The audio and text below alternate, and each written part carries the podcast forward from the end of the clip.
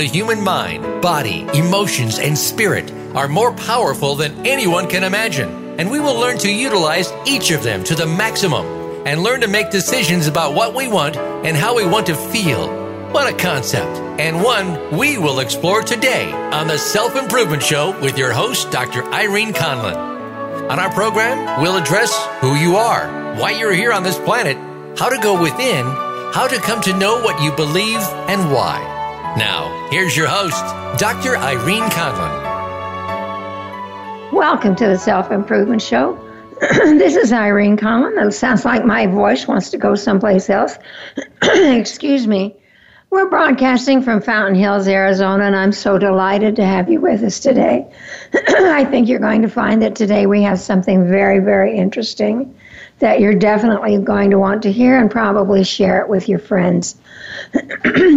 So let's start by having you go to the self improvement blog, take a look at our guest bio, his picture. Uh, you're going to want to do this. The links to his website are there, and also the link to his book, which is just phenomenal. Uh, I recommend that any of you who are in a relationship get this book. I'd venture to say that all of us have been in relationships that didn't work unless you're just starting out. Some of us who are older, and perhaps some of the, you who are still a little younger, stay in a marriage, for instance, far longer than we should because we were taught that the vows said for better or worse, and if we got worse, well, we just had to stick with it, had to live with it.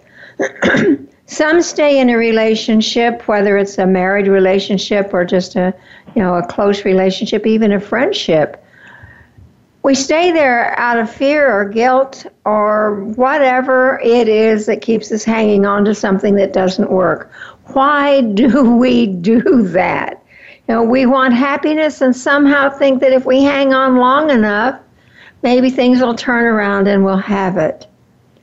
Some do leave a bad relationship and then set out on a quest to find someone who's going to make them happy.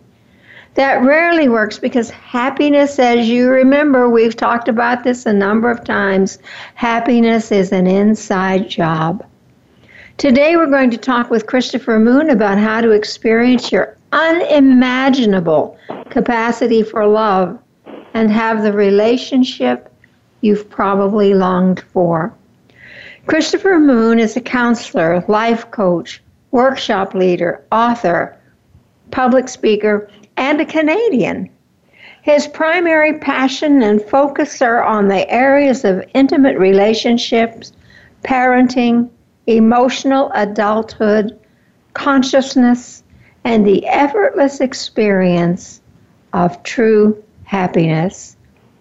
I want you to remember that phrase the effortless experience of true happiness.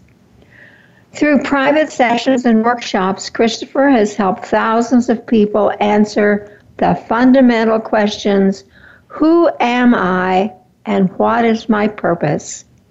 His work is unique in that it offers direct experiences and tools that people can use instantly and effortlessly to deepen their connections with others and themselves.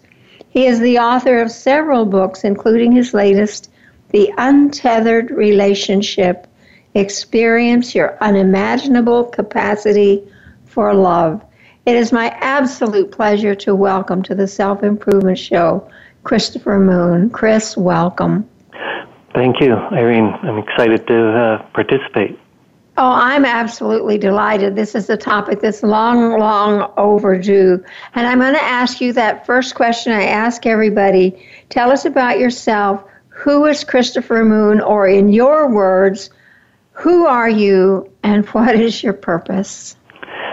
Um, yeah, that's always a, an interesting question to answer because uh, what I what I have seen of myself is that I I have this um, I have this kind of attitude about life that that is just about you know, it seems to be the opposite of what I grew up believing.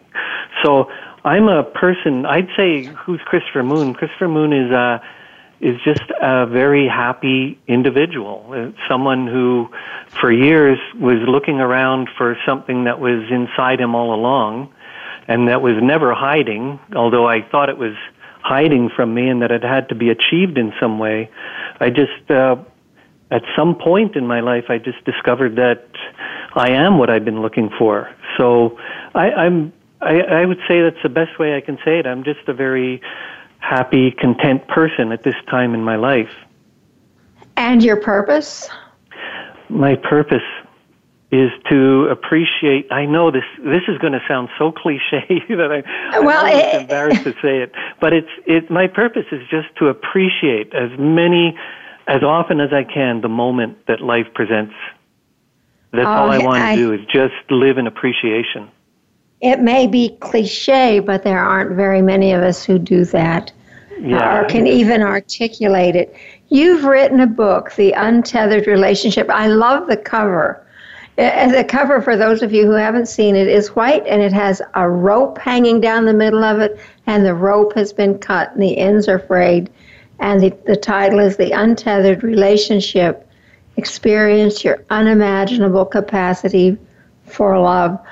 Chris, what do you mean by an untethered relationship? I would assume that the rope is off your neck or the leash is off. I, right. well, there, there's two examples I'd like to give about that. One is uh, historically, uh, marriage and uh, intimate relationships was more like a three-legged race where two people get together and, at a picnic and you tie their the right leg to the other one's left leg and they have to run around and get to the finish line ahead of everyone else and it always looks very awkward because you have two distinct individuals learning how to live in rhythm with each other, learning how to move in rhythm with each other. This, which is fine as long as they both want to go in the same direction. But as soon as one wants to go in one direction, the other one wants to go in a different one, that's when you begin to see these uh, struggles occurring. Because they feel they're tied together by some invisible bondage or bond, I don't know which, and uh, that doesn't make it only makes for conditional agreements or compromises. It doesn't allow for each person to be free to live according to their their heart's desire. The other um, example I'd give is that of a, the two boat policy that I write in my I write about in the book, and and that is again historically relationship has been one person getting in the other person's boat, and then them sailing off into the sunset, you know, romantically, etc. But my experience is that my wife and I can't even agree on how to drive a car. You know, how, what's what's the best rules for the road, etc. So, for us to be in one boat, it it would be so difficult for us, the individuals in the relationship, to be able to express their essence, because there's always this uh, sense that they're bound, or they're sometimes even marriage turns into a prison so uh, the untethered relationship is about, you know, just being free to be true to yourself and share and that experience with another person, but not only that, to support the other person to be true to themselves too. And so that means giving each other the freedom, which is a huge risk in, you know, in modern relationships because we're, we're not the we're very uh, jealous people. Human beings are very jealous individuals, and very. Um, I don't know. I wouldn't want to say insecure, but uh, I don't. I don't see that we've.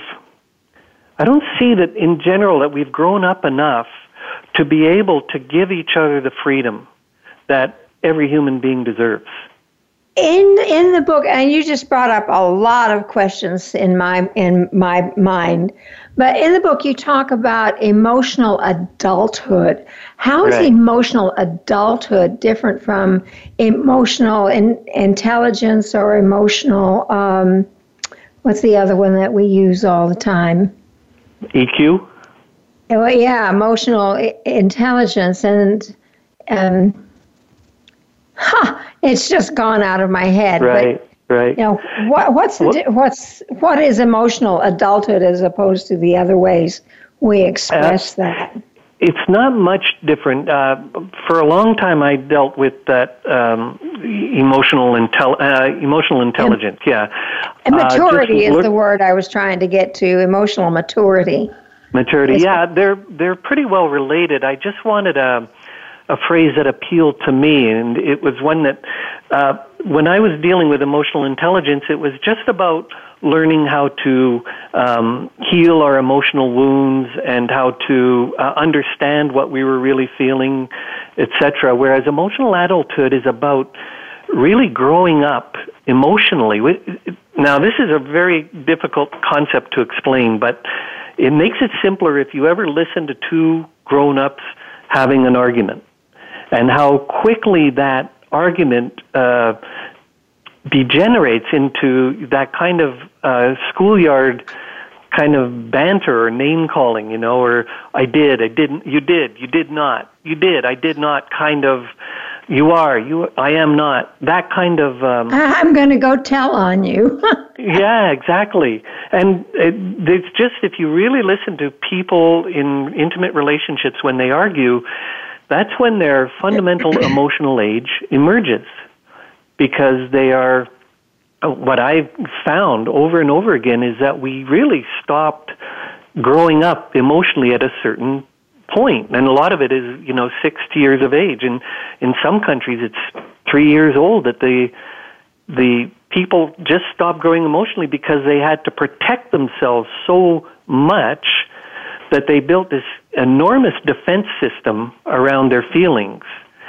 And once you do that, you you can't grow anymore. You can't become any more than a six year old emotionally because the defense system is not only there to protect you, it's there to hold you in. It's there to keep you there. So, what I've uh, found is that by getting through our defense system and confronting our vulnerability, our human vulnerabilities, we actually begin to grow up. We grow in awareness, we grow in acceptance, we grow in recognition that we are not what we believe ourselves to be. And uh, it's just a far, far different from li- we tend to live as human beings. We tend to live in our defense, control, and manipulation zone because we we just feel safer there, and we don't like to deal with our our you know like I said our jealousies for one or our feelings of helplessness or powerlessness which which all human beings experience. And yet yeah, when when those feelings come up our our alarms go off and we immediately go into a defensive posture. And I guess we probably pretty much all do that. The the, the title untethered relationship seems almost like an oxymoron to me. Yeah. How how can you be untethered, un you know, unbound in any way to eat? Well, you are bound in some ways by choice, but and have a relationship. How can two people be an individual and yet a couple. I used to do a lot of weddings, and I would say to the couple, you know, you really need to remember that you need to stay who you are now and and then become this third entity of the two of you. Mm-hmm. And as I reflect on that, I'm thinking, you know, nobody ever asked me how you do that.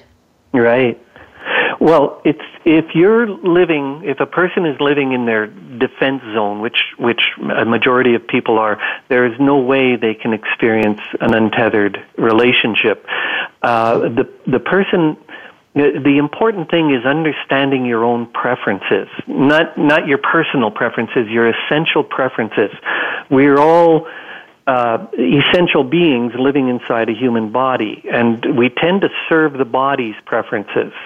Whereas who we really are, our essence, let's say, has specific characteristics and uh, gifts and qualities that when they are expressed, they're expressed in a very, very unique way. And th- then they're expressed as individuals. So let's say you're, you've got this two boat policy and the two of you are sailing along and one of you wants to go check out an island over uh, in the east there, and the other one doesn't. The other one wants to uh, go and see what another part of the world looks like. You know, they, they're just their hearts are guiding them in two different directions. And yet, even though they move apart, they are not apart because they're connected. They're connected because they're both following their their essential um, inclinations, and they're both supporting each other to do that. I mean, I, you know, I my children are in different parts of the country, and they have been for years. I've never felt disconnected from them because I've always just wanted the best for them. I've always, in my heart, supported them. So we're not separate in any way. I feel as close to them as if they were living at home. And that's the same thing with this two boat thing is that as long as you're supporting each other to be true to your to, true to your soul, you cannot be apart. So you're saying that in the boat analogy, the one who wants to go see the island should go see the island, and the other one should go do what they prefer, and then and they're still connected, and then they still come connected. back together and and can share the experience. Is that the gist of it? They they tend to, I would say, in uh, you know ninety eight percent of those, maybe ninety nine percent of those cases, yeah, they they they move away to explore different things and meet up again and share what they've experienced, and then can go on for a long time, and then maybe one will go off in another way, the other will go off in a different way. In one percent of the cases, they may never come back. They may never, uh, you know, meet again but again, it's uh, it's what's important is that they're following what's really true for them to follow. And that's the key to being an emotional adult is not putting your needs, your personal needs or your defenses ahead of your essence, ahead of what you really are. Oh, and we need to talk about that a whole lot more. We're going to ha- take some time to have a break. And then okay. we're going to come back and get into how do you handle having a two boat relationship. This is my this is Irene Conlon with my guest Christopher Moon saying stay tuned. We're going to be right back with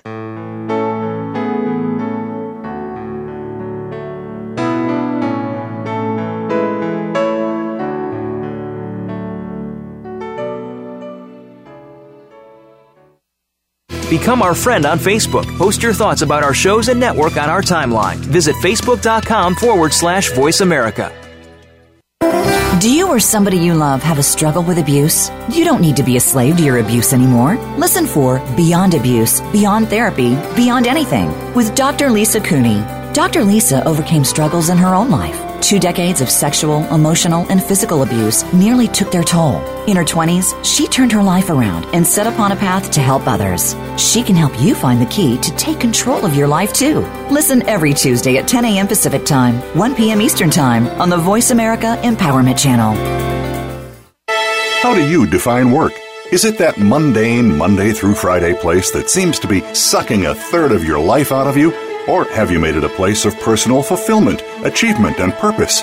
If you are looking to make your work life the latter, tune in to Working on Purpose with Elise Cortes. There are all kinds of inspiring work life stories told by people who have made work something to look forward to every day. Working on Purpose can be heard every Wednesday at 6 p.m. Eastern Time, 3 p.m. Pacific on Voice America Empowerment. Have you friended us on Facebook yet? Why not? Just go to facebook.com forward slash voice America or search for the keywords voice America. Once you are part of our Facebook network, you'll receive daily messages about what's happening with our shows, this week's featured guests, and new happenings at the Voice America Talk Radio Network. And you can add your voice to the always active discussions on our timeline. Just go to facebook.com forward slash voice America or search for Voice America.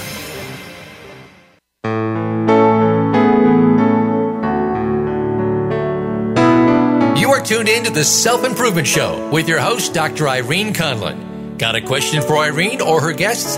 Call into our live show at 1 888 346 9141. That's 1 888 346 9141. Connect with Irene via email. Our address is the self improvement blog at gmail.com. Now, let's get back to the Self Improvement Show. Here again is Dr. Irene Conlon. Welcome back to the Self Improvement Show. My guest today is Christopher Moon, who's written an amazing book titled The Untethered Relationship. And he's brought so many questions to my mind that I think we need several shows here. Uh, we were talking before the break about essential um, preferences and about being a, an emotional adult. And, and I believe, Christopher, you said that we should follow what our soul is telling us. And you know, and and my head is saying, wait a minute, wait a minute. How do I even know I'm an emotional adult? And how do I know whether this person that I think I'm absolutely head over heels in love with is an emotional adult? Mm-hmm. Uh, how do we sort this out? Well, for um, one thing, it's just the way life seems to work. Uh, uh, when I did a lot of marriage counseling, it seems that uh, uh, people of the same emotional level tend to find each other. You almost never, I, even if you see this 75 year old man with a 30 year old wife, they, there may seem a big disparity in ages, but their emotional uh, maturity is at the same level typically. So you're saying like attracts works. like. In a way, it's just that that just it, it, for instance, your emotional level would be the same uh, when you left home. Uh, I left home like 40, 50, 45 years ago or something like that. And when I did, I was at the same emotional age as my parents. Uh, so, it, and sometimes I, you know, we could go through our whole life and not grow up emotionally. The way you can, I, I don't feel like I'm any more than an emotional teenager now, if if that, you know, because the way you look at it is, how do you handle irritation and anxiety? Do you, uh, and what are you like when you get angry? And you can basically see through those two questions, you can see um, your own not to judge it in any way, but you can kind of see um, how old you are just by the way you react to life. Some of There's us either, are still there, two. Pardon? Some of us may still be in the terrible twos.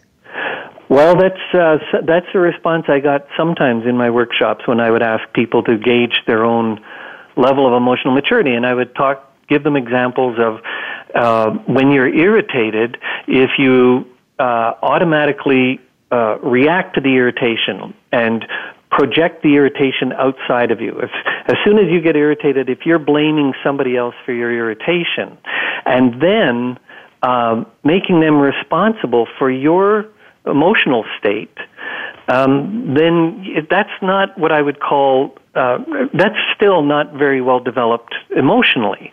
It's you're just um, you're looking in the wrong direction. You're blaming somebody else. You're wanting to make somebody else guilty for what you're experiencing, etc. And then if you attack them for it, that shows an even you know a that's kind of like a three to six year old reaction, the reaction of a three to six year old, where you just everything that you don't like the whatever feeling you don't like, you make it somebody else's responsibility. So that's one example. The thing, I, thing, Irene, I, I don't think most people understand, and you only would, I think, because uh, you would know this from being um, in this field, is that marriage and intimate relationships isn't about love.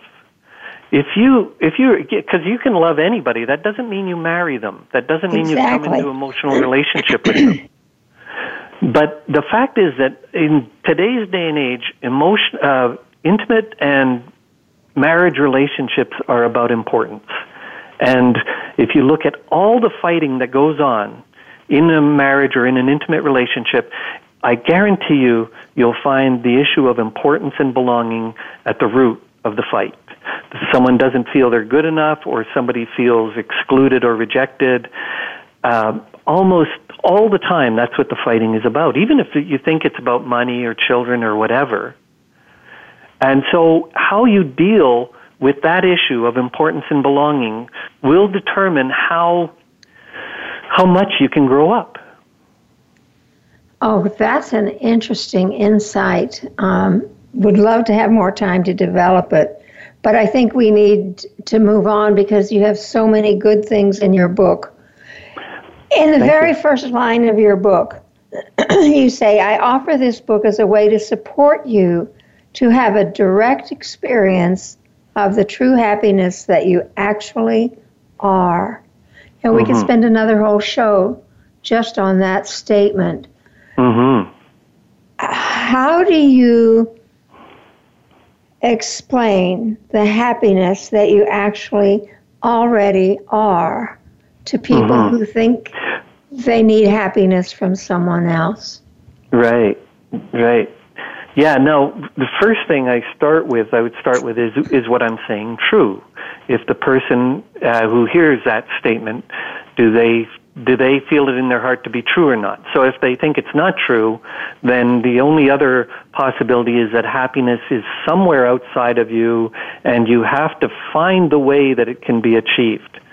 But if what I am saying is true, it means that you can stop looking outside, the person can stop looking outside for what's right in front of them. Okay, so that's step number one. You accept, okay, the happiness is here. It's always here because to be unconditional, it can't fluctuate. It can't come and go. It's here, it's always here.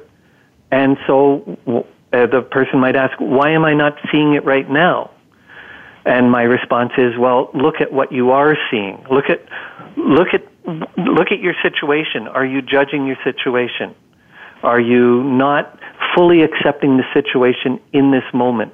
Are you not fully accepting how you feel in this moment?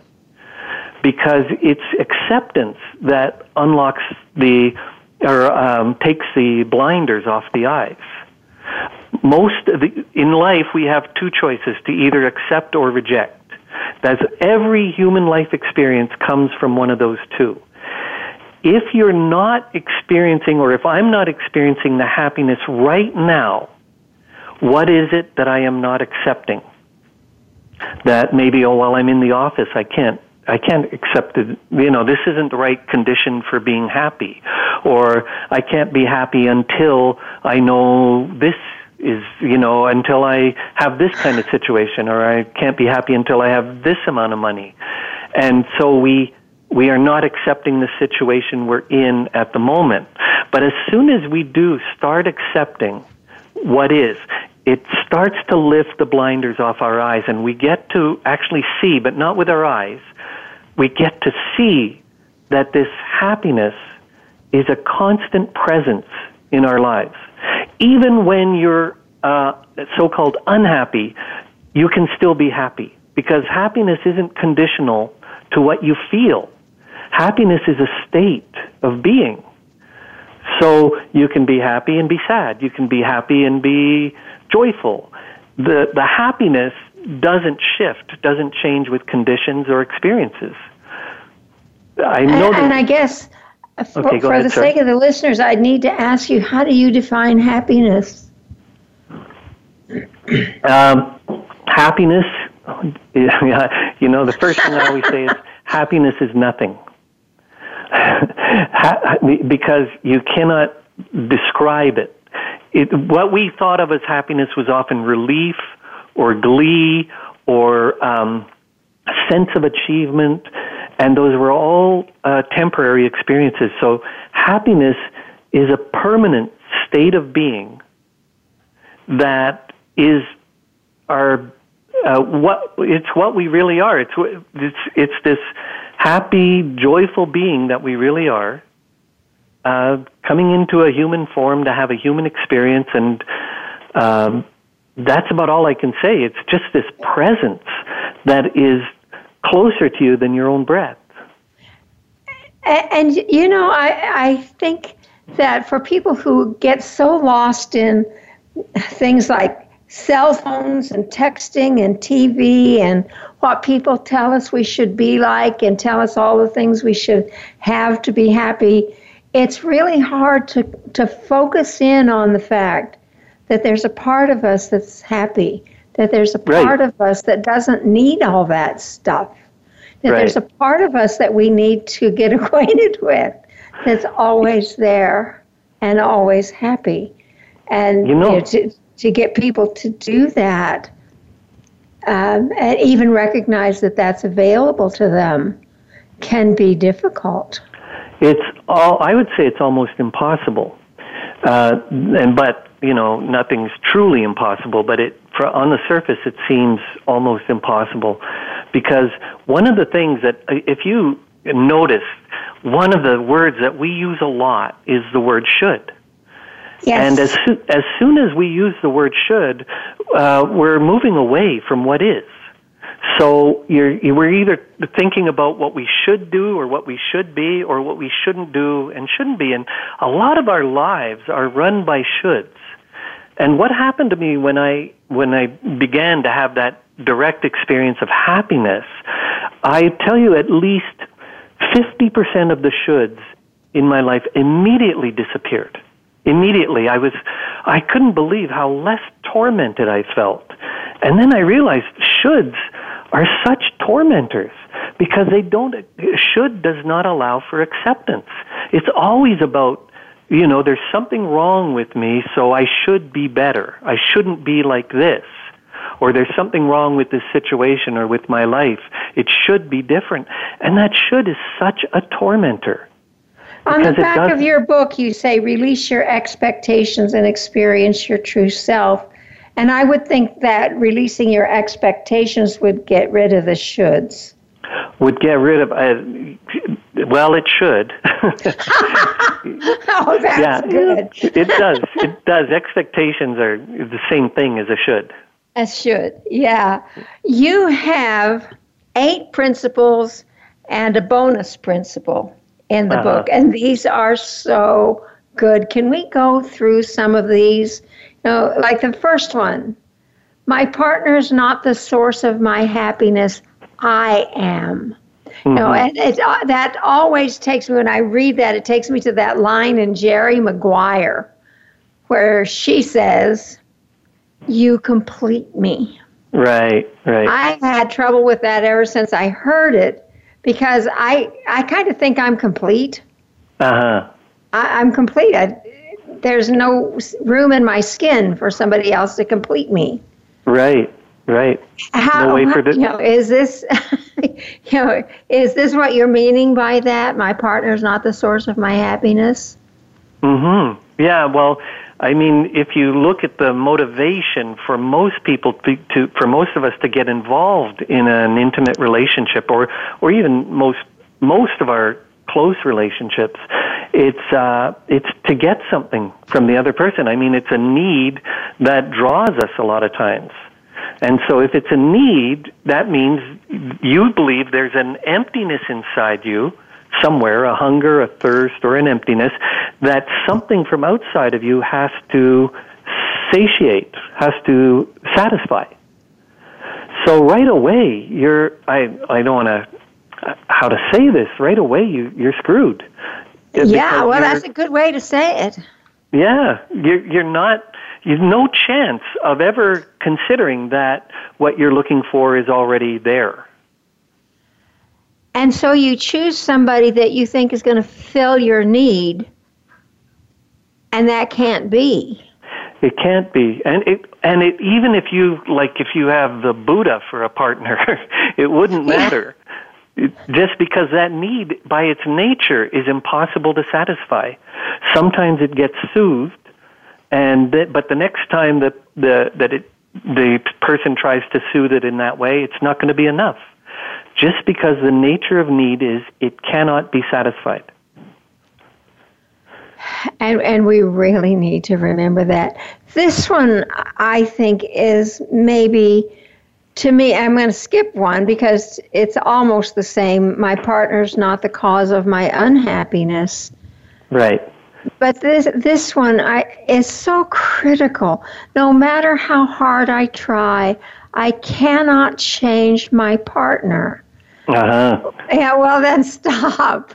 You know, uh, you know, to me, that's the one that causes more problems in relationships than almost anything else. Mm-hmm. When you start trying to change the person we talk about unconditional love and I love you unconditionally, but I, you know, if you just stop doing what you do or being who you are, I'd be happier, kind of thing. Mm-hmm, um, mm-hmm. You know, it, it it gets us into trouble. What do you tell people when they come to you and say, "I can't get my partner to whatever," you know, stop clearing I, his I, throat or picking his nose I or whatever? I basically uh, just tell them your partner is in your life for one purpose, and that's to irritate you. That's the way I start. I, I don't mean it literally that that's all, all they're going to do, but basically from the get go, your partner is going to be the major irritant in your life, and that's essential to helping you grow. Uh, when life wants you to grow, it sends an irritant, it sends a stimulant. And there's no better, maybe your kids are a second, second line of, of uh, Oh, yeah. But it's it's all what what they think is that if my partner what I what I would always think is if my partner's irritating me if I'm upset there's something wrong either with my partner or the relationship or me. And I don't want anything to be wrong with me so it's going to be my partner or the relationship.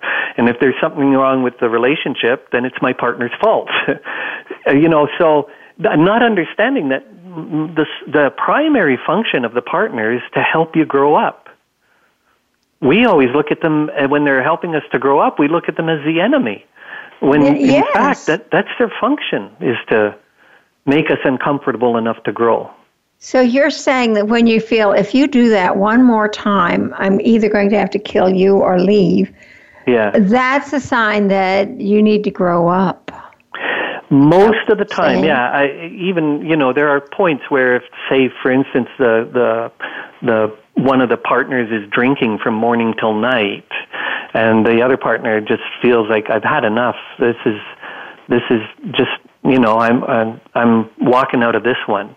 I, those those types of situations, there's always those, but in a day to day basis, the average relationship, there the partner is going to irritate you and it's it's there for your benefit.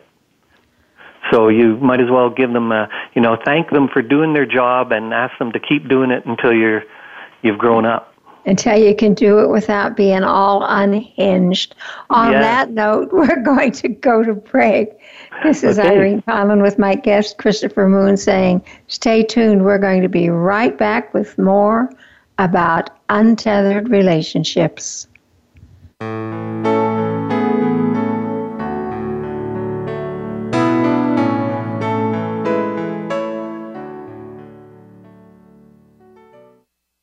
Become our friend on Facebook. Post your thoughts about our shows and network on our timeline. Visit facebook.com forward slash voice America.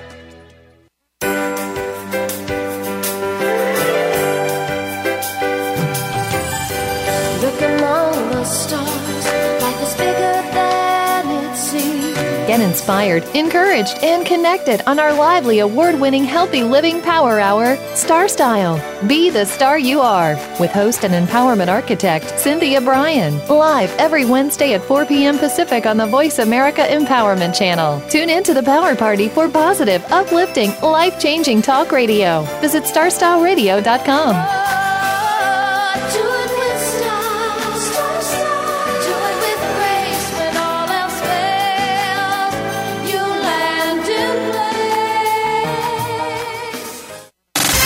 Have you friended us on Facebook yet? Why not? Just go to facebook.com forward slash voice America or search for the keywords voice America. Once you are part of our Facebook network, you'll receive daily messages about what's happening with our shows, this week's featured guests, and new happenings at the Voice America Talk Radio Network. And you can add your voice to the always active discussions on our timeline. Just go to facebook.com forward slash voice America or search for voice America.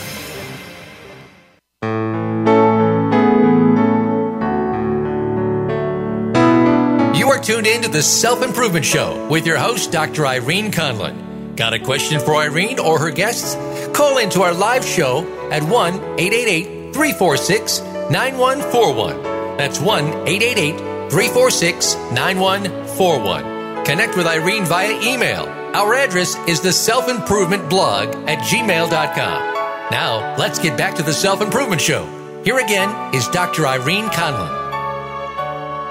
Welcome back to the Self Improvement Show. My guest today is Christopher Moon, who's written an amazing book called The Untethered Relationship that'll give you a whole different perspective on maturity, for one thing, and relationships. I really, really encourage you, if you're in a relationship, to get this book. Maybe read it together and talk about it. Could be very helpful uh, for both of you. Christopher, tell us how, how people can reach you. If they want to find you, how do they do that? Well, uh, I live in a I live in the only desert in Canada, so I'm not that I'm not that easy to get to uh, physically. But um, I would like to mention that I invite people to uh, go on my website because there's um, www.visionmountain.com because there's a couple of card games you can play. Once you uh, log in, you can play these uh, relationship card games. One's uh, about building a foundation for a relationship, and then the uh, building the structure of relationship. And uh, you can play those games freely. And also, if you if you do uh, register, I'll send you a free workbook on uh, relationships uh, relation. I wrote a book called Relationship Bridge to the Soul, and the workbook is uh, related to the, what what was brought up in that book. So I really encourage people to um, peruse those. They can get a better feel, and it's at no cost to anybody. They can they can just get a feel for this kind of work, this kind of uh, approach. Oh, I think this kind of approach could change a lot of relationships and society if we'd go that way and I'll grow up a little bit. Uh, if you've forgotten that his website is Vision Mountain, you can find it on the self improvement blog. You can click it and go from there. Uh, but do look it up. It's a really lovely website, has some very valuable and interesting material on it. We've been talking about relationships from all points of view, but this one I think, um, and this is one of his principles, is so important. I, I want you to explain it to us, Christopher. Specialness is not love. He doesn't make me feel special. So, you know, finish the sentence. I want to so, feel special. So, yeah, if, um, so if he doesn't make me feel special, he doesn't love me. Yeah. And yet, specialness is a uh, it's an illusion. It's it's an uh, unattainable uh, thing to experience. You can only experience it temporarily and not for much longer than I would say half an hour before you're wanting more, before you're wanting to feel more of it or before the feeling is faded that you're the most important person in that in your uh, partner's life. The the need to be important is such an obsession with us that we base our our relationships on it. How important do I feel when I'm with this person? How important does this person make me feel, etc.? Does this person praise me or appreciate me enough? And it's impossible for an individual to satisfy that 24 hour a day thirst for specialness. And yet we called it, we've called it love. They call it love in movies. They call it love in books. That the feeling that you're the most important person in the world is love. But it's not. It's just something for the personality or whatever you call it, the ego, to um, to revel in for, like I said, very briefly. Most Let me ask time, you a question. Does being does needing to feel special also mean that I need to be in control? Are those two, you know, twins? Well, one leads to the other. Yeah, I mean, being in control makes sure that you don't you don't feel unspecial, and it but but you try to control things so that it'll make you feel special. But specialness is the goal. Yeah, not ordinary. It's, but it's, I, I, need to be the only one on the horizon. Is that what right. that means? Exactly. You, we were like that with our parents. We wanted to be the most special child to our parents. Um, we want to be the most special friend. You know, it just it goes on and on, and it is an amazingly exclusive experience that we uh, that we chase after. It it just causes so much suffering and torment in relationships, and yet we can't seem to get enough of it. You know, I hear women saying things like, you know, so and so does this for his wife. Why can't you do that? Why can't you make me feel that way? That seems almost like a death sentence for a marriage. Oh man, it puts so much pressure on the other person, and and uh, wh- how's it? How does that work anyway? Because if you want your partner to make you feel special, well, then don't you? Aren't you supposed to be making them feel special too? I mean, isn't that? It's got to go both ways. Yeah, but I've got to be more special than he. But it, but he wants that too. He wants that too. So you're always in competition, aren't you?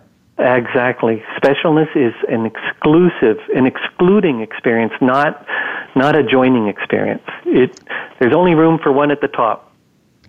Yep, unfortunately, and and many many people are in that that dilemma of competition in their relationship. The one principle that I just relish, and I want to talk about this, uh, is your bonus, and that is I am the one that I've been looking for. Mm-hmm. Explain that. Talk about that. Um, yeah, the it's, it's uh, I was going to capitalize the O in one.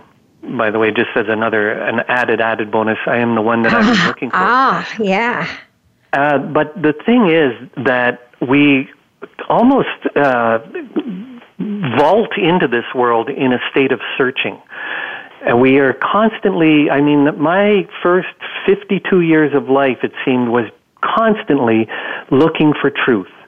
I was looking for something that I could, first of all, believe in that would be so solid that it would never desert me or betray me. I wanted to be able to find something that was, and I thought I wanted to find the perfect partner, the perfect wife. I wanted to find the truth about who I am. I kept searching and searching, looking through books, and I've read so much, and I've, I've gone to listen to so many teachers out of that need to find something. And then one day, only one day to realize that what I was searching for is not even hiding. It's not even, it's not even a foot away from me. I mean, I can't look anywhere without it being right there with me. And yet here I am brushing it aside and looking for that, whatever it is that I think is out there. But it's this moment, in this moment, is, is exactly, has exactly what every single human being in the world is looking for. And only in the moment. They're not going to find it tomorrow. And that's another problem with searching. Uh, when we get on the, the path of searching, whatever we're searching for is always in the future. And we are always in the present, in fact. So we're, we're never going to get into the future. So what we're looking for must be here now. It must be. And I'm thinking of that song, Looking for Love in All the Wrong Places. Yes. Yeah. But Oh, we, we need to look within i- instead of without. And and the amazing thing is, this is why partners will irritate each other. Is that in the irritation, once you stop reacting to what the other person is doing, and you look at your own discomfort inside you, and you accept it, accept that human experience of discomfort. What this does is it expands your awareness and you, with your awareness, you can penetrate that vulnerability that you, you think is you. You can actually see through that vulnerability to the essence of what you really are. It's, uh, it's what I call a process in the book, and it's you know the the uh, ingredients for process are acceptance, awareness, and ultimately appreciation. So if you can accept your vulnerability, which is very difficult for us to do, and just be with it, we will see the uh, the uh, vulnerability as a just like a cloud. It's not solid at all. And with your awareness, uh, nothing untrue can withstand awareness. So once you shine the light of direct awareness on something that's not true, it'll dissolve in front of your very eyes and you can look into what is really true. And Let me ask there- you this what happens in a relationship when one person awakens and the other one may not, Mm-hmm. how does that change the relationship? Can a relationship last? I have I've never seen it happen, uh, but yes, I'm I'm sure it can. I'm sure it can last. I would Because- think that the. Yeah, go ahead. No, I was going to say uh, the only thing though is um, y- it's the level of emotional maturity in both people, the level of, of of responsiveness in their lives. You basically, when you're in a relationship, you're in a relationship with someone at the same level. Now, if you take a step ahead and grow in emotional maturity, most of the time the partner within two hours to two weeks will take that step and stand beside you. Now, if you take another step, it's the same thing. That other partner will eventually take that step and be beside you. The the thing is though that if you take a step and that partner doesn't step forward, you're more likely to take another step and the relationship is over. It's just it it completely disappeared because you're at a another uh, age, and Yes. you def- we tend to not stay with people that are at of different ages emotionally with e- with each other. That's what I was thinking as I read this that, that it would be impossible to stay for both of them. Right. And it's okay Yep. to say, you know, th- this relationship is not working for me now. We Uh-huh. used to get so uptight because the relationship ended, and yet we expect everybody to grow and change. Yeah, I know. And sometimes you, one person outgrows the other uh, for a period of time. Maybe later on, that other person will grow as well, but sometimes they don't. And that's just the way it is. They're enjoying whatever uh, stage they're in, and they they want to stay there. The Yeah. other one wanted to move on. That's uh, I don't. I've never seen any uh, relationship be anything but perfect, no matter what it looks like on the outside. It's uh, it's it's designed for one purpose, and that's to help the individual give the individual every opportunity possible to grow in aware in acceptance and awareness and appreciation of who they really are, of of what they are, of of the life they're they've been experiencing. Well, there's a lot to think about in your book. I, again, I, I encourage everybody that's in a relationship or wants to be in a relationship to read The Untethered Relationship. It is so good. Christopher, I hate to say this, but we are right up to the end of the show. Well, Uh, thank you very much, Amy. Now, what's the thought you'd like to leave with our listeners today? Um, basically, what I iterated before the that we have two options in life.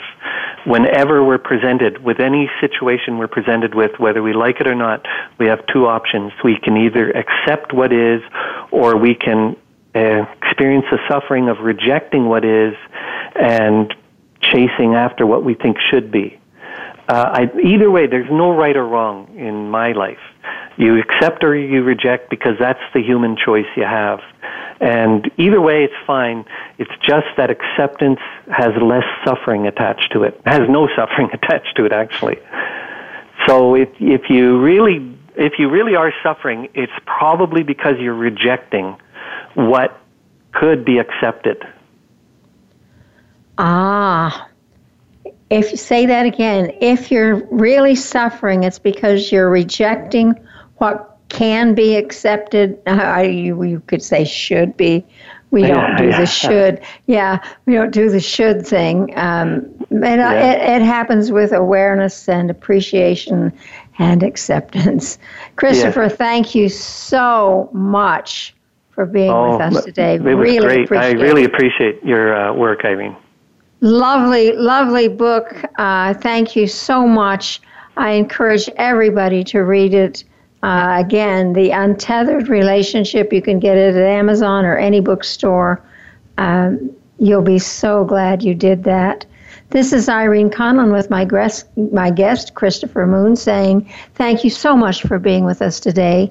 Come back again next week for more of the Self Improvement Show.